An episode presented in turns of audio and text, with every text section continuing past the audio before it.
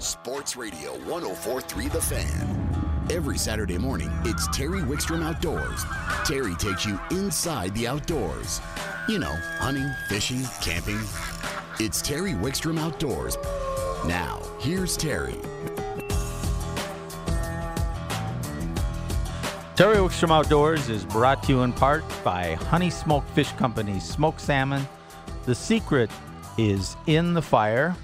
Um, I just wanted to give you a programming note that uh, those of you tuning in to watch the Ohio State Michigan, listen to the Ohio State Michigan again game, we will join that in progress at 11 o'clock. So stay tuned for that. Let's go right to the phones now.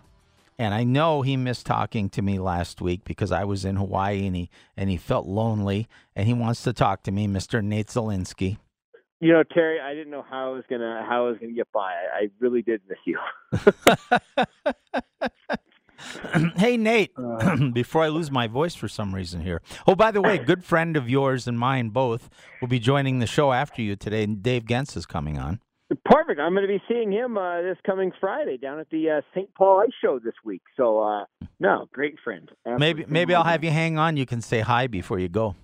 That'd be great. I would love to say hi to that. Hi to that. The, the official uh, the official man of the ice.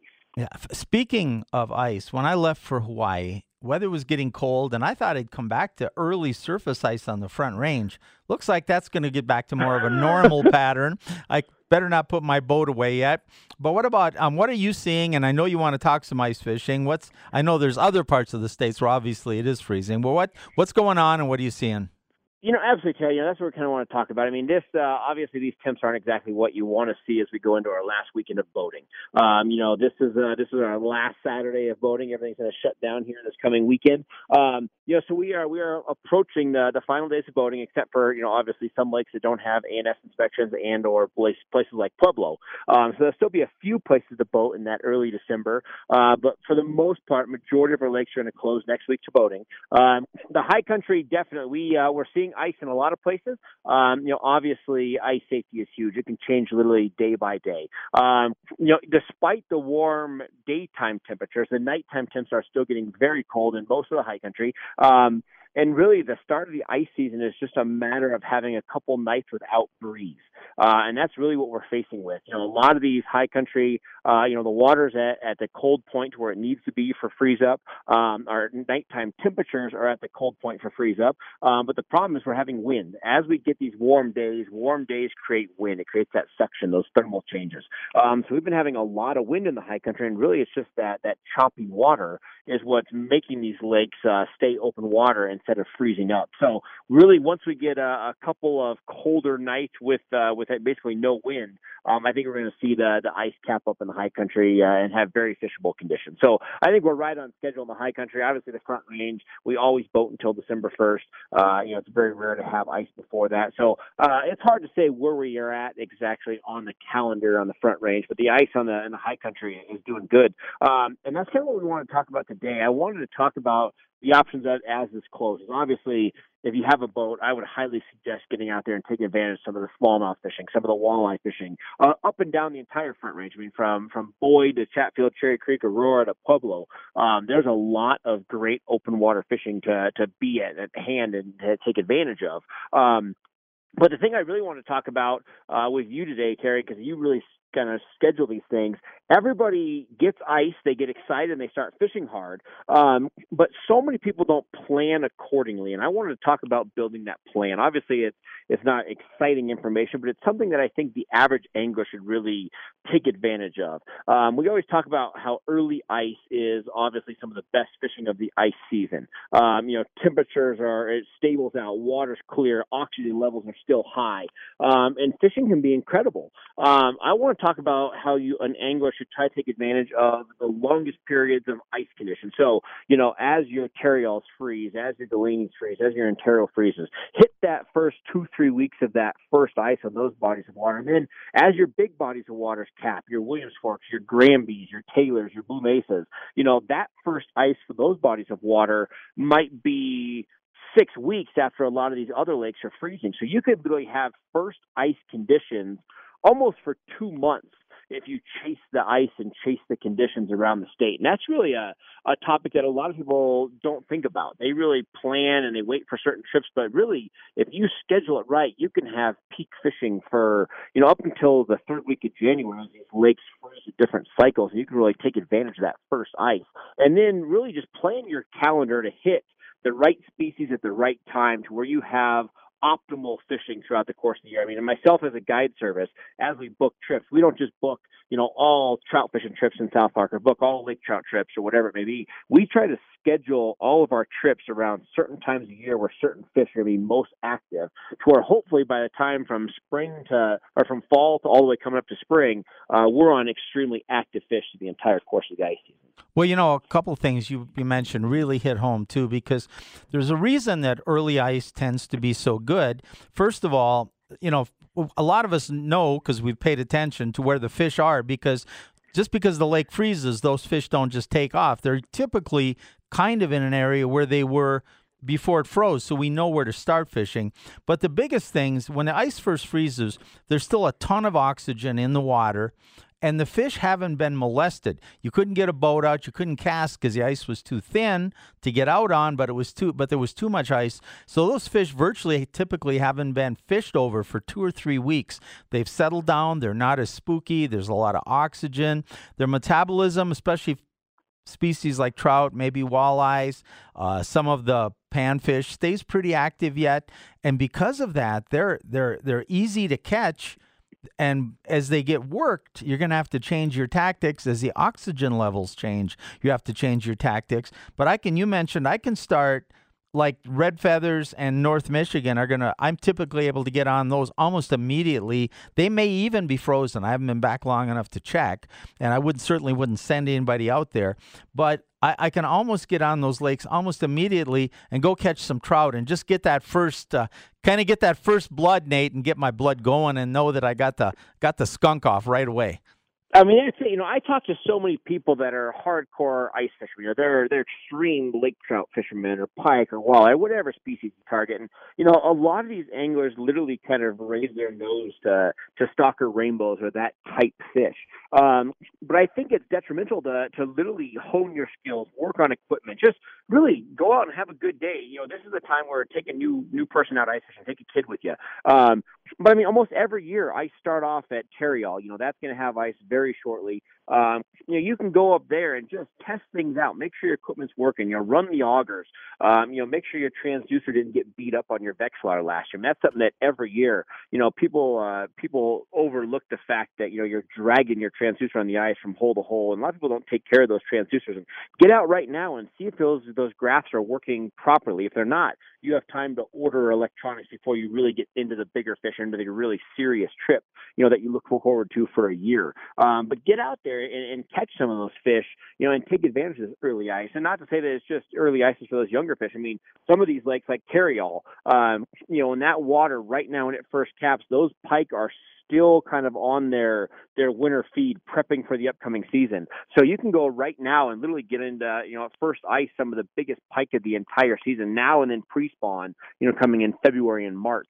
Um, so again, really more than anything, plan that schedule. You know, the early ice for for the big rainbows in South Park is phenomenal. The early ice for the big pike is phenomenal. Um, you know, the big walleyes, the big lake trout, all those things have a different season. And try to plan your your approach to where you're on active fish. And the biggest thing I'd say is the midwinter blues when there gets to be a lot of snow on the lake, oxygen levels are low, light conditions are low. That's where a lot of anglers really struggle. And really, I would try to target the fish that that you might normally not want to. Then, you know, so say for me, you know, it's that late January, early February. That's probably the toughest conditions for the South Park pike and rainbows, and that's where I put all my emphasis on the front range walleye. Um, even though the walleyes can get in that midwinter blues, you're going to have such big bodies of water like Chatfield where you have the South Platte flowing into it, where even with snowy conditions on the lake, you still have plenty of oxygen, and those fish are extremely active. Smallmouth through the ice. Nobody talks about that, and it is a phenomenal bite that is just it's routine. You can count on it like the sun coming up. Um, so those are the type of things where I literally plan my calendar, plan my trips, plan my vacation time um, around the bite. Nobody, everybody just fishes for what they hear is hot. You know, hey, where should we go next weekend? As opposed to where literally I sit down at the calendar, I try to think about all the species. You know, think about fishing Arctic char at Dillon, which you know is a great mid uh, midwinter bite uh, as those fish go deep. Or fishing those younger lake trout midwinter. Fishing the kokanee salmon at 11 mile. We have a phenomenal population there this year. That's a phenomenal late January, early February bite. We actually use the the lower oxygen levels and use the overall stability that a, that a longer winter brings to actually gather all that plankton. Once the plankton's gathered, the kokanee gather up in a bigger school, and it makes it easier on the angler to target those fish. So more than anything, the the topic for today was try to plan your seasons accordingly. Obviously, you have to have some leeway as things change or weather changes and ice changes.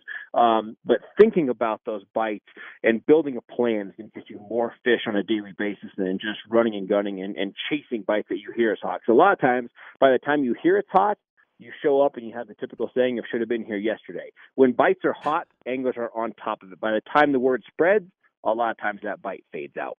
No, you're absolutely right. I want to I want to cut back to what we were saying a little bit earlier too. You know, fishing early ice, especially on some of the lakes that are marginal for stalker trout. You know, if you're ever going to catch the bigger holdover trout, that early ice is a time when you'll catch those. And if you've got light gear going after the stalkers, they'll give you all the fight you want. It's incredible. But I think the biggest mistake people make early ice for trout, whether they're stalkers or holdovers, is they like to fish too deep.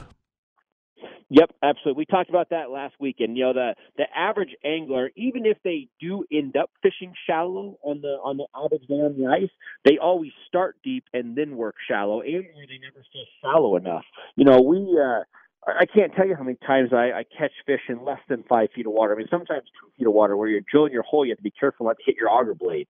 Um, Shallow fish are always more aggressive and generally speaking are going to be bigger of the entire fish in the system. And and so many people are scared of that. We keep preaching it. We've been preaching it for years. And I think anglers are still reluctant to do that. And or like we say, they always go back to their comfort zone. They start off deep and by the time they get shallow, whether it's mid morning or midday, um, a lot of times they miss the shallow water opportunity because a lot of times that's going to be at first light and last light.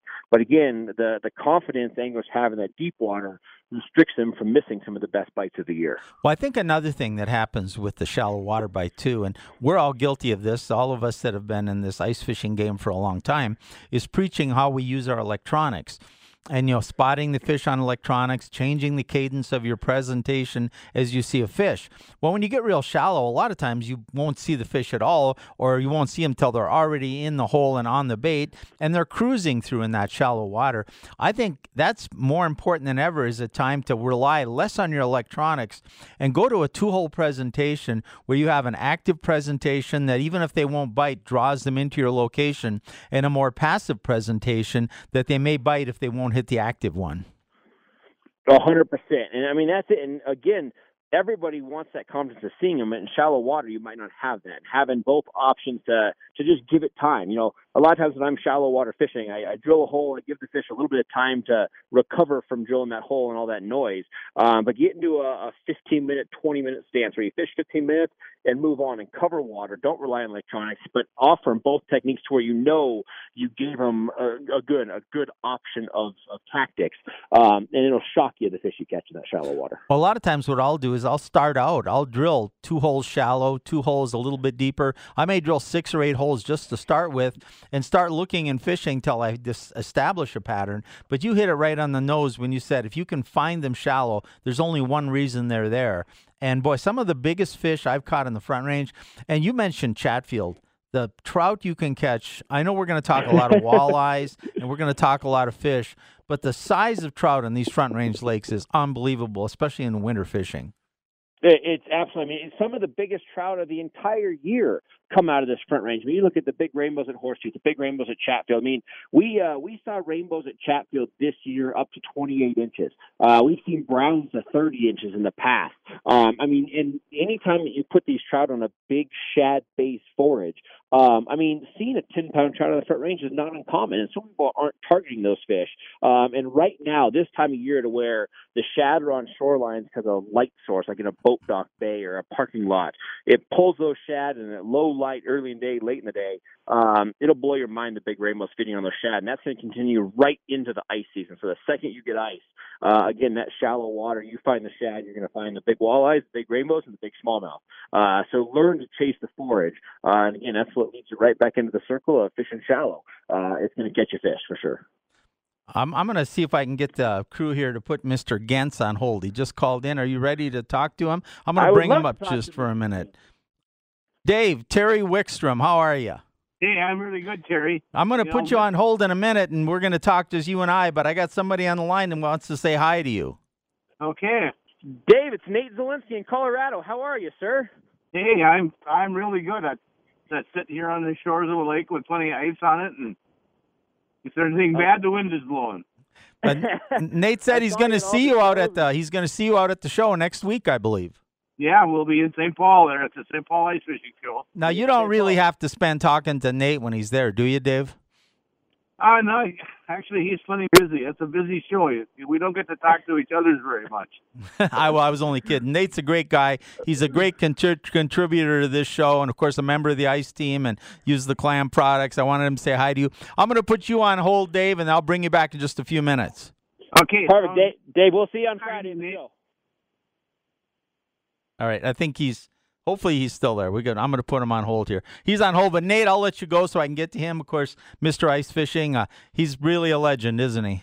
Uh, he is absolutely. He uh, great stories. I love just sit there, even just hear him talking to other people, to hear uh, the passion in his voice and where the sport uh, started and where it's at now. All right, Nate. We will talk to you next week, and as We'll always, talk to you soon. Thanks. Bye. Nate Zelinsky, Great, great contributor to the show as always. We love Nate. Um, Terry Wickstrom Outdoors is brought to you in part by Honey Smoked Fish Company. Smoked salmon. The secret is in the fire. Terry Wickstrom Outdoors is brought to you in part by Sun Power Sports, Colorado's largest ATV and motorcycle dealer. We're going to go right back to the phones so we can give this gentleman a proper introduction. You heard him say hi to Mr. Nate Zielinski. Of course, Nate is one of our very own ICE team members and a contributing part of this show and a great resource for us. But on the phone, Joining us again, we have Mr. Ice Fishing, Dave Genz. Uh, if you looked at my Facebook page over the last week, uh, Terry Wickstrom Outdoors, you'd have seen that I reposted a interview and an article that I did with Dave last year at this time. We kind of talked about ice fishing and where it's come. And if you're an avid ice fisherman, you're into ice fishing, and you're successful because of today's equipment, you really have uh, this gentleman to thank for a lot of where things are at. Good morning, Dave. Good morning, Terry. So you're on the edge of the ice about to go out. Yeah, the, bike's sitting on the ice, and there's a dozen people out there. I just thought I would be out of the wind to do this, and have, instead of having the wind whistling in the phone. You know, bike, let's talk about that right away. This is kind of unique. Now, you become Mr. Fitness. I mean, you're like me. We're in fact, we're pretty close in age. Um, and we got to take a little better care of ourselves. And you started uh, watching your diet, getting more exercise, doing a lot of biking. Now you've taken that bike and you're transferring it to your ice fishing. Yes, I've got a you know one of these fat tire bikes, so I've got you know kind of wide tires on it. I put studded tires on them. There's 240 carbide studs in each tire, and I'm able to ride my fat tire bike out on the ice, pulling my fish out.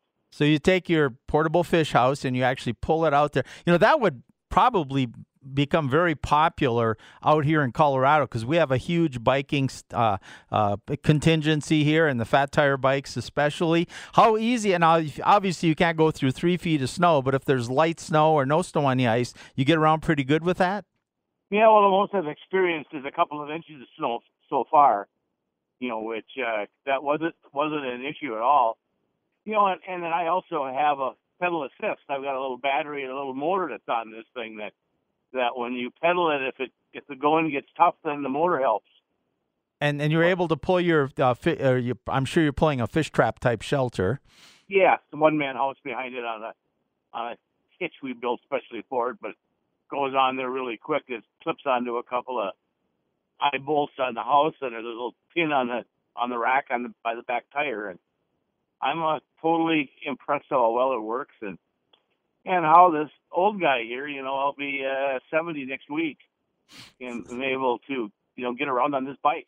Oh, that's pretty tremendous. Um, do you have anything like on one of your websites that shows anything about that? Uh, not yet. You know, this is all happened here in the last uh, you know week, and I've I've got time for that. I'm fishing. Yeah. well, I'm sure you will post something, and we'll get that out. But what a great idea! You know, in Colorado. Um, we get a lot of days on our, our front range lakes will freeze. Our mountain lakes are starting to freeze now. Our front range lakes will freeze here in two, three weeks. But we get a lot of sunny days, so we get snow, but it melts. So a lot of times it is there's no snow on the ice here on the front range. In fact, you can go out in pretty light clothing quite a bit. So that would be what a great opportunity for somebody. You know what? You could you could even just take your bike out, a fishing rod, and go around and fish some open holes and have a good time. Yes, you could. You know, I got this little cart that goes behind it too. That it's the same. Uh, you see people hauling their children behind their their their bikes on the bike trails. You know, you, you could just put that behind and throw your ice fishing gear in there, your auger and your Vexilar, and you know, off you could go that way. Oh, you're absolutely right. Let's talk a little bit about where ice fishing has come. I mean, uh, and not even all as far as using a fat tire bike, but you and I, gosh, we go back. I remember ice fishing when we either we either sat on a bucket and froze or we had to be in one of those huge houses that somebody pulled out with a truck and the fish never seemed to know where we had parked that house dave no they don't you know, they don't come by the house till the sun starts going down and then the fish start moving and and they find you but during these daytime hours you got to be agile mobile so that you can go find the fish yeah, and I think we've kind of gotten that message out over the last few decades, but there's a lot of people new to ice fishing that maybe don't get it. And we developed, or you developed the system. I was just lucky to be there on your coattails.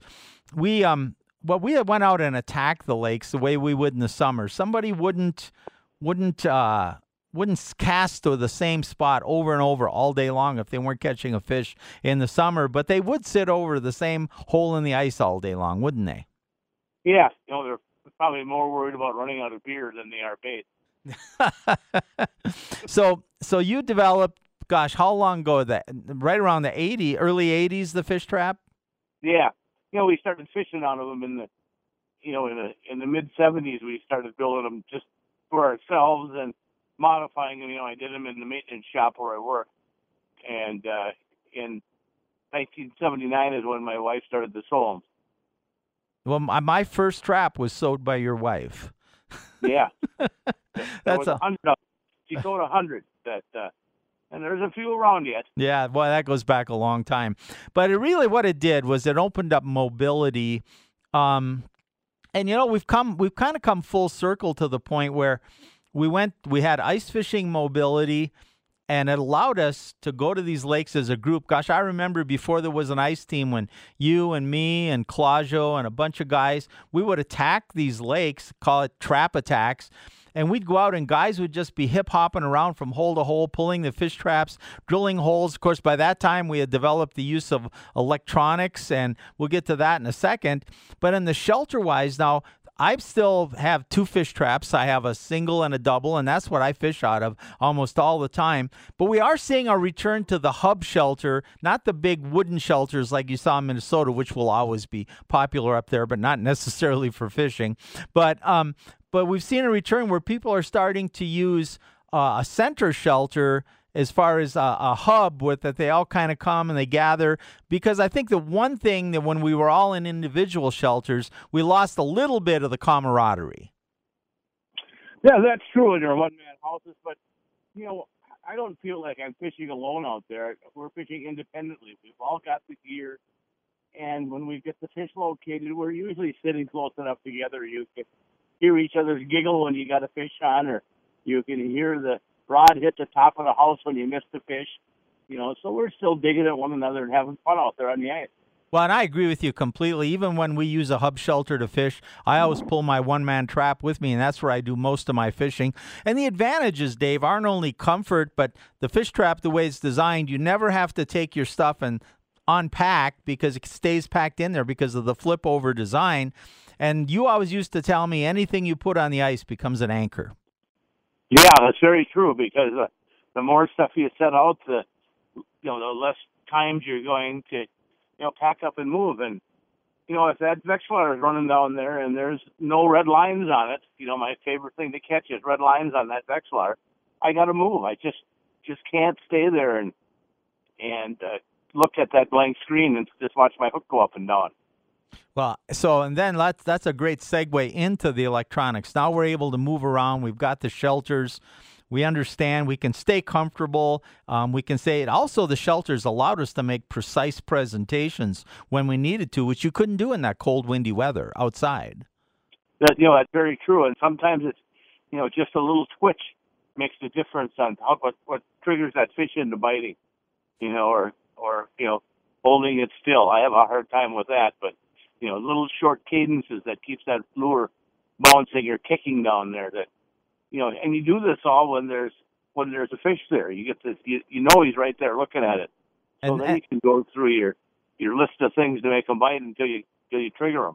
And you know, this as as revolutionary as the portable shelters were, the use of electronics probably is what increased people's catch rate more than anything, Dave.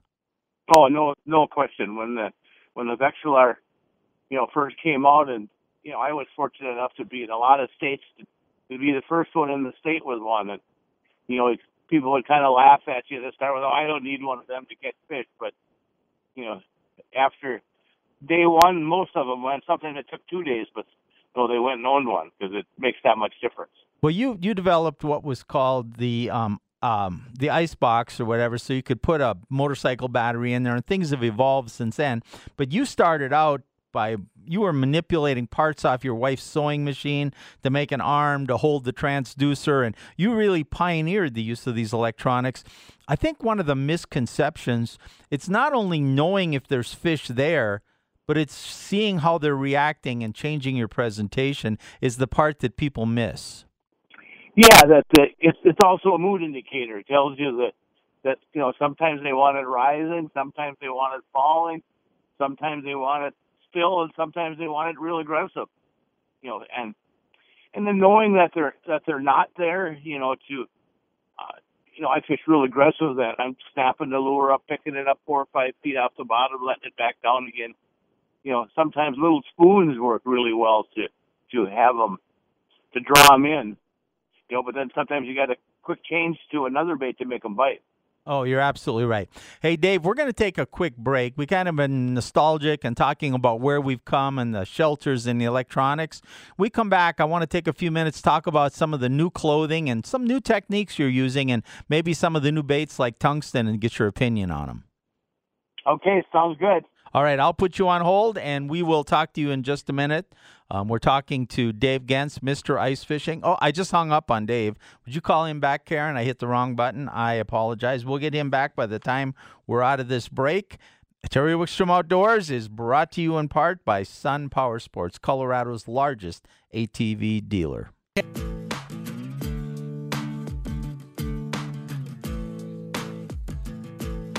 Terry Wickstrom Outdoors is brought to you in part by Sportsman's Warehouse, America's premier outfitter. We're going to go right back to the phones. We're talking to Mr. Ice Fishing, Dave Genz. Sorry about that, Dave. I was going to blame the control room for hanging up on you, but it was me. I hit the wrong button. well, I got a little nap in during the commercials anyway. That was good, yeah.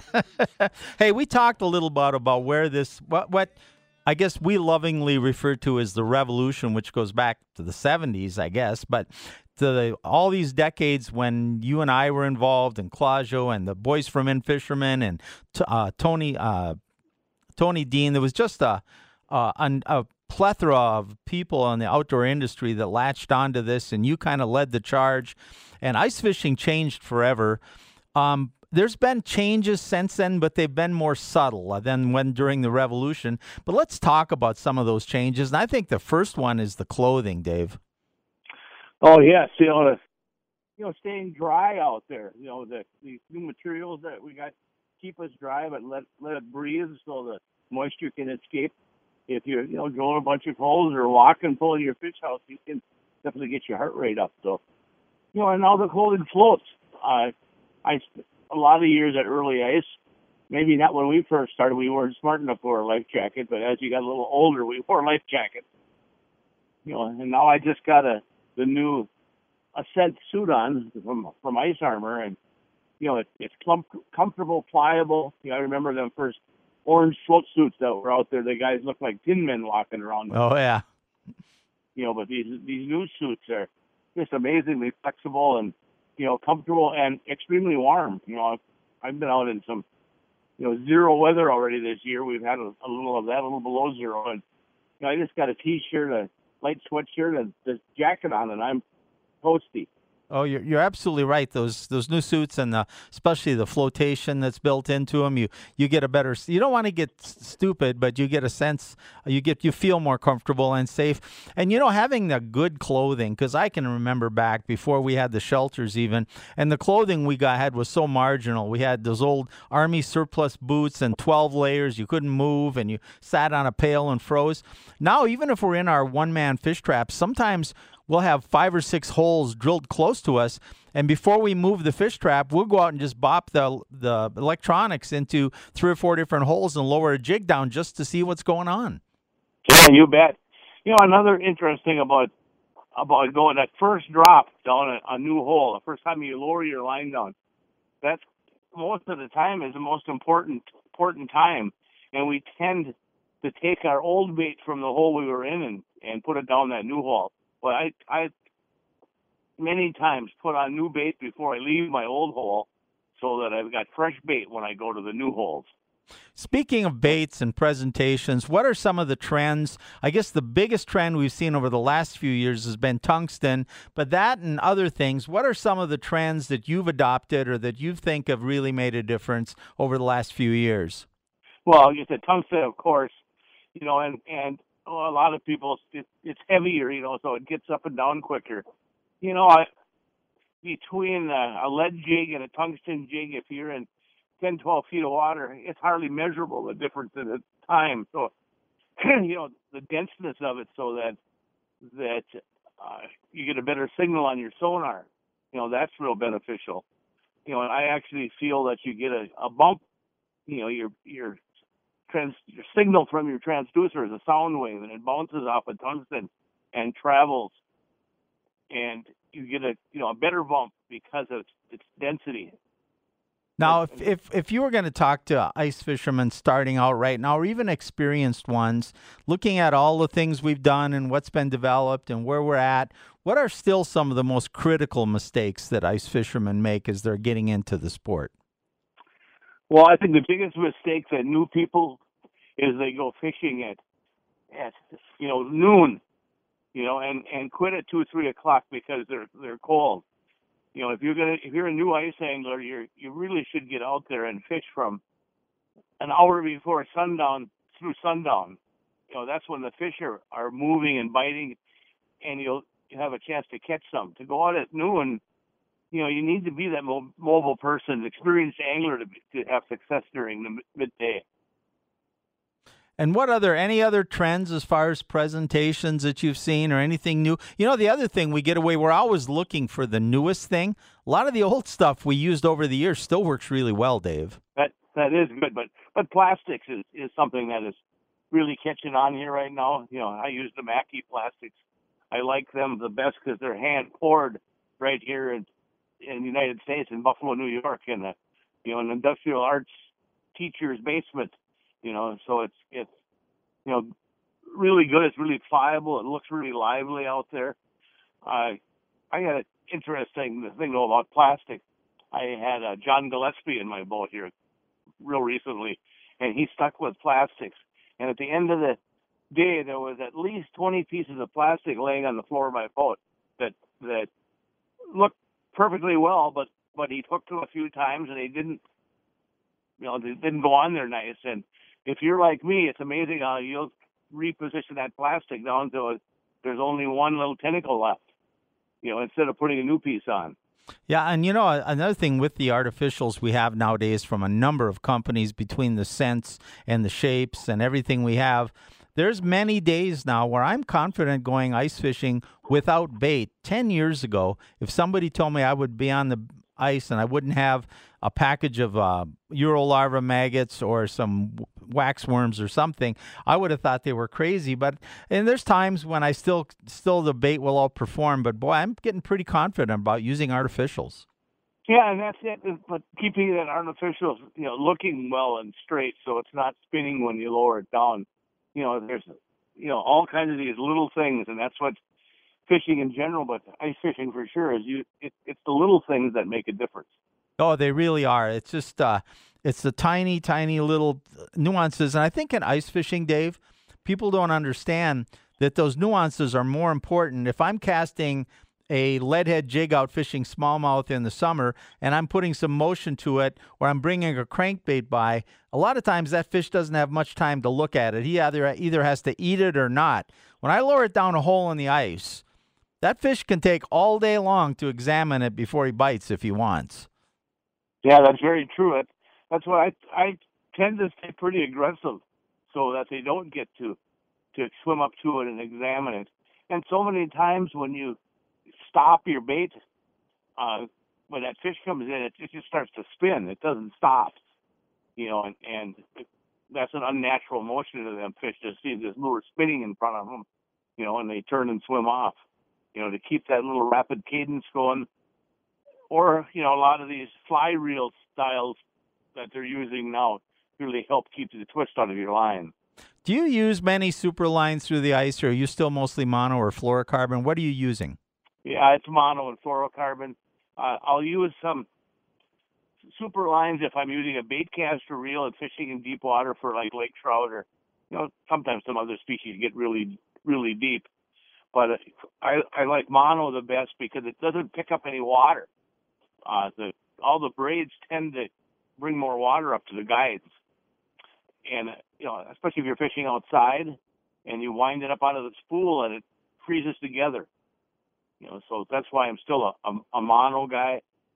Um, fluorocarbon, I've you know, I've definitely had some success with it. You know, I like the the way it feels, and the, you know, but if if you stretch it, it tends to get kinky then.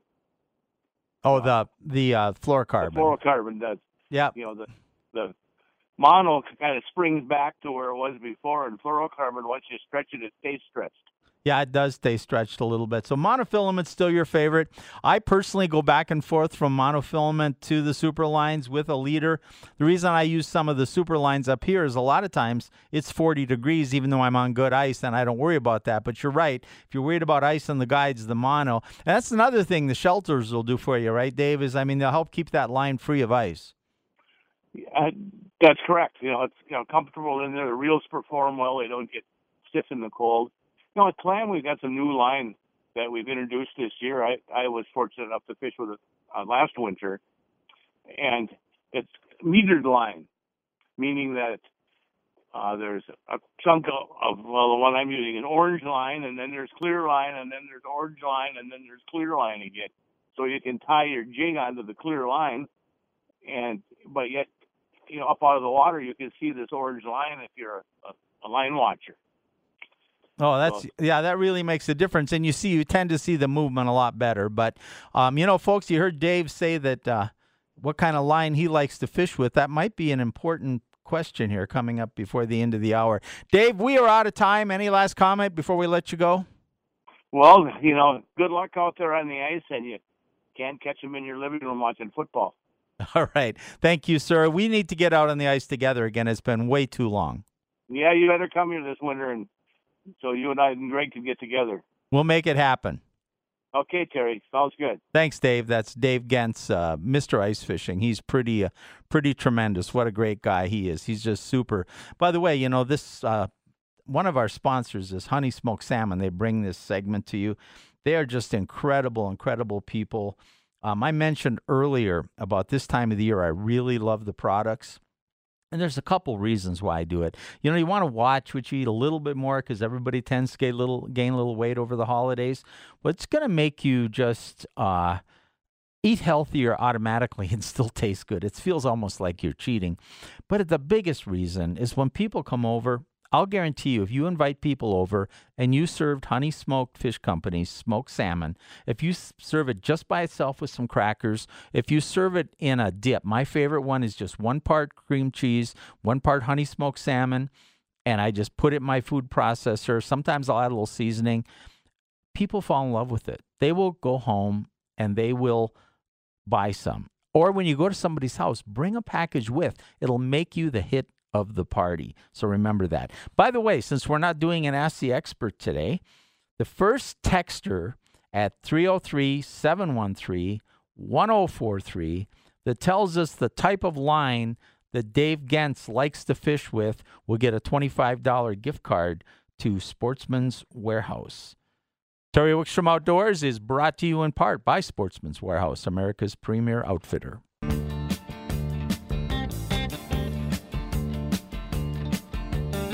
Little Dire Straits, another one of my top groups. I love the guitar licks.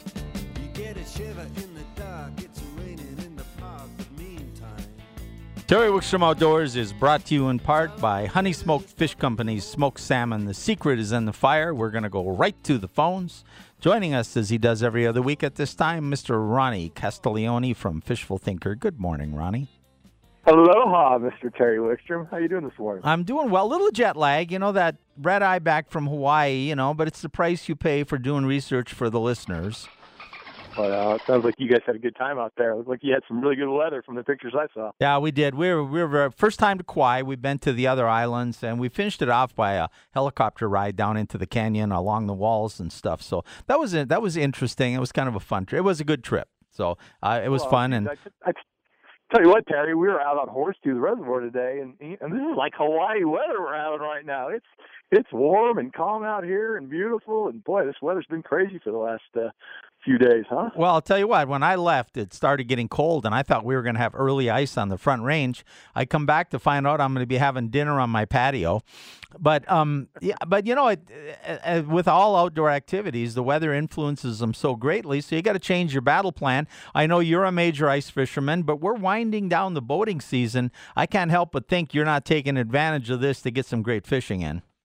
Yeah, that's probably something we should let people know. Um, I am on Horsetooth Reservoir today. Horsetooth is open. Uh, limited boating hours, however, so inspection hours are from 8 to 4 p.m and it will be open today. It's going to be open Sunday, and then next weekend the lake will be open as well, Terry. And then they're going to close the lake on December fourth. So you got just this weekend, and then you've got Thursday, Friday, Saturday next weekend, and that's going to do it for boating on Horsetooth this year. Uh, as far as the big boats go, Terry, now it's important to let people know that may not know that as far as getting out in a little boat, if you have a hand launch boat, something like a canoe or a kayak or something along those lines or a float tube, you will still be able to utilize Horsetooth or Carter Reservoir. You just can't back a trailer down into the lake, Terry. So as long as you can hand out your boat, you'll be able to get out and uh, that's something I'll probably be doing here, especially since the weather's just been so nice, Terry. You know, it's going to be crazy not being able to get out if we're seeing seven degrees on the thermometer. But we are out here today, Terry. And the other thing I really wanted to mention, oh, let's let's talk about Boyd Lake real fast too up here, Terry. Uh, Boyd is going to be closing uh, December first, so you just have a few more days. Boyd is still on, uh, you know, seven days a week sort of a thing as far as getting out. They do have some limited launch hours, so you need to check and see as far as when you can launch. And they've also changed some things about dropping tags at that lake. So you need to read some of the new alerts in there as far as being able to get out and dropping a tag without being inspected uh, ahead of time. So they've changed some stuff on there. So that's important to know. But it is that time of year, Terry, where we're kind of winding down the boating season. But, you know, there's still a lot of fishing to be done right now, Terry. Well, knowing you, first of all, you get into those huge trout this time of the year, and I'm sure the walleyes and bass are still going with this weather we've had. So you're probably chasing all of those, and you'll be out in a small boat, but you'll also end up chasing some of them from shore right through the winter. I know you're an avid ice fisherman. Boy, you love to chase some of those big trout, especially this time of the year. Yeah, I really do, Terry. And I will say this, however, this year these big trout have been few and far between for us as of yet. Now, they could show up on any given day, and they've done that in years past where it was seemed like, oh, we're just not going to find them, we're not going to find them, and then they show up and we catch them real good for a couple weeks. So they could show up, but I do suspect that the numbers are definitely going down here in Horsetooth as far as the number of those big trout that are left in the reservoir. I, you know, a lot of them have been caught, a lot of them have died off, Terry, and they're kind of getting to the end of their average lifespan. It's not that they'll all die after they reach that six to seven year mark, but a good number of them will make it and die out at that point.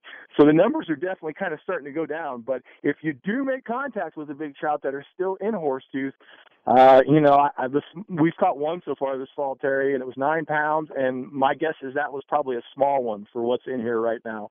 Um, I think if you make contact with them, most of these fish are going to be over that 10 pound range. So yeah, they're worth fishing for still, but boy, they're just not as easy as they've been for the last three or four years, Terry. Well, and like you said, a lot of those big fish in Horsetooth, this isn't necessarily the same case in other front range lakes, was due to an emergency dumping of fish because of a fire many years ago. And those fish kind of all grew in one year class, and they, it hasn't been stocked as prolifically. But that being said, I would imagine you've got a pretty good smallmouth and maybe a walleye bite going. Yeah, the smallmouth are going pretty good, and we're catching those vertically fishing today. Uh, we're doing a lot of spooning, and we've been catching smallmouth down around that 30 to 40 foot range.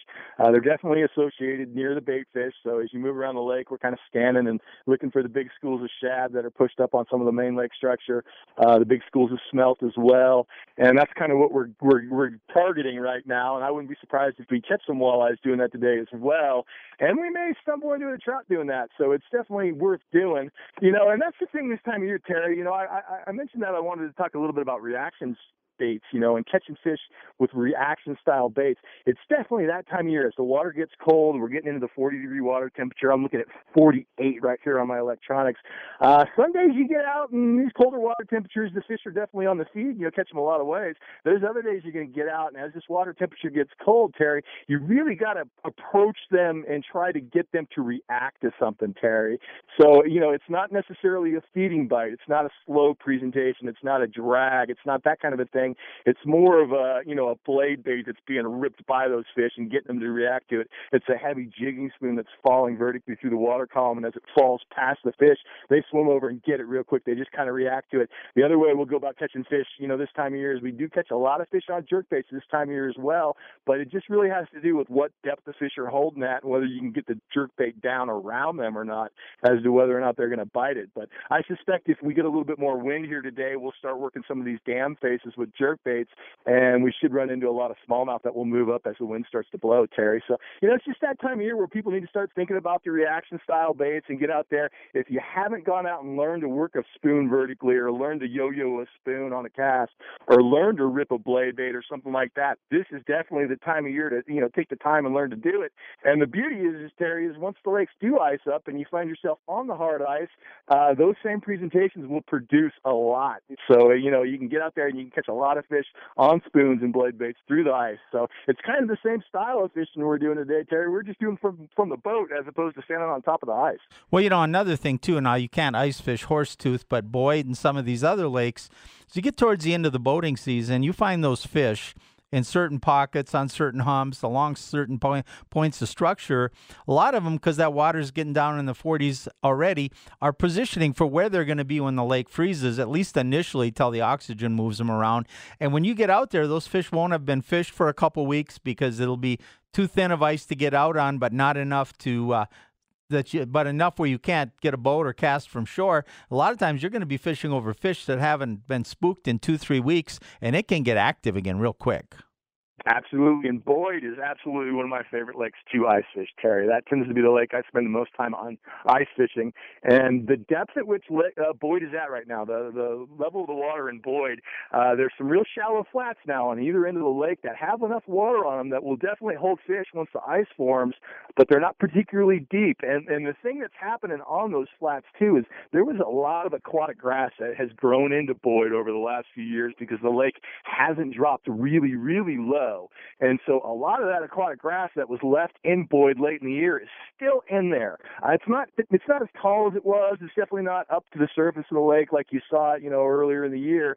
But this time of year, that aquatic grass tends to be a little bit shorter. So maybe it's just only coming a foot or so off the bottom. If you can find some of that aquatic grass that's still left in the water at a reasonable depth, especially right in the areas where those flats fall off into the main basin of the lake, find that grass, get on the edge of that grass, get in and around that grass, uh, mark that grass. If you know exactly where that stuff is, you can come back when it freezes up and you can drill some holes on top of it, and you will absolutely blast a perch, and you will absolutely run through a whole bunch of trout doing that as well on a lake like Boyd, Terry. Well, I think um, Dave Genz, who was on just before you and I were talking about, no, I'm, I'm sorry, it was Nate Zielinski and I were talking about it before Dave came on. And I think for trout, especially on the front range lakes, once the lakes freeze, initially people tend to fish too deep, Ronnie. Yeah, absolutely, they do. And you know, one of the things is on early ice, Terry. Uh, you know, I, I get out there on some pretty thin ice. I don't like to get over deep water. You know, if I'm going to fall in, I want it to be about waist deep. And we definitely catch a lot of fish right in that range. And really, that's about the depth right now that the grass is still in Boyd. So there's not a whole heck of a lot of grass 10 feet and deeper in Boyd right now, but there is still some grass that's in that six to seven, maybe eight foot range, right around there. And so those are the areas I like to fish first, no doubt about it. And then you absolutely, Terry, you know, as we get later in the year, you end up working your way out a little bit deeper as the fish get pressured. But early in the year, those fish like to come shallow. And, you know, it's been my experience that if I get on that shallow, you know, that ice, that early ice bite, you know, Terry, if I put a two and a half gold minute, two and a half inch gold minnow on a on an eighth ounce or sixteenth ounce jig head, I can catch just about everything that swims. And the trout absolutely love that presentation. It's kind of a no brainer. Uh, it's a really really good deal to do that with kids because you don't have to be putting bait on the hook. You don't have to be worrying about anything like that. You just hand them a jig with a gold minnow on it, and you tell them to rip that thing up and down, and you'd be amazed at how many fish come in and bite that bait. You know, that's one of my favorite presentations through the ice, Terry. You're absolutely right. Hey, Ronnie, we're out of time, but a lot of good stuff. Hopefully, people will take advantage of this good weather and get out and do a little more fishing. Will, we'll talk to you again in a couple weeks. Absolutely. Get out while the boats are still on the lakes, Terry. Get on out and take advantage of it. All right. Thanks, Ronnie. Ronnie Castellano. It's going to wrap up the show for today. Don't forget to follow us on Facebook at Terry Wickstrom Outdoors. Thank you to Kyle and Karen for getting through it. I've been so jet lagged today that I can't think, getting me through this. Um, don't forget to, you know, we're going to post podcast on our Facebook page, post my Denver Post article on the Facebook page. Terry Wickstrom Outdoors will let the Eagles take us to the top of the hour on 1043 The Fan.